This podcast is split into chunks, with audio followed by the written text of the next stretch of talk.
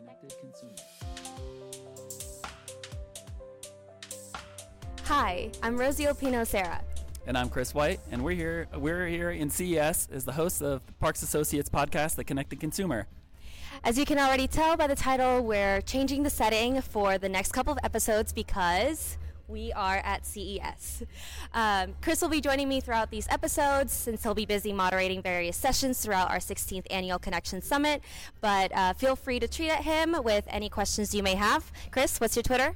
I'm C White, uh, C White Insights. Great. Um, in this episode, we'll give you an inside scoop on the latest at CES 2022 as they bring the industry back together to experience the next generation of innovation. If you're not familiar with CES, it is the most influential tech event in the world, and we are so glad to be a part of it. So, Chris, how are you preparing for your moderating sessions? Well, I'm excited. This is the first time I've had a chance to speak to a group in person and have uh, in-person uh, conversations with this stuff. Uh, this this visit so far has been really interesting. Went to some events, um, talked to some people about some new tech. Uh, that's that's really exciting, and I'm looking forward to the conversations today, and also um, learning more on the show floor tomorrow. Awesome! That's so exciting. Any big announcements that you've heard of so far, or that you're looking forward to? Well, everyone is really excited that Sony is apparently going to make a car. Um, I was I was also surprised. Uh, people kept saying Sony Mobility, and I was just assuming it was going to be a scooter or e-bike play, something like that. That was going to be like a lower manufacturing kind of draw.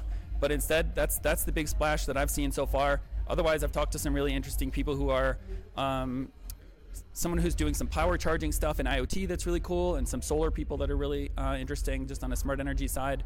Uh, and then um, had a long conversation with a with a vacuum uh, maker yesterday. Nice. Uh, they're putting a whole bunch of new optics and lidar stuff on there. Lidar has been a big deal um, this year. People are people are talking talking about it and, develop, and uh, sharing a lot of new tech here. Yeah. Um, so that's that's what I'm kind of looking for. Um, other big splashes like that, and then also like just trying to pick out the people who are doing stuff in the commercial or industrial space that seem like it's going to soon port over to the residential space because that's I feel like that's how we're going to stay ahead of trends is to know when something is being used elsewhere that we're going to soon see in smart home. Fabulous. Thank you for sharing. Let's see what the rest of CES has to hold. The connected consumer.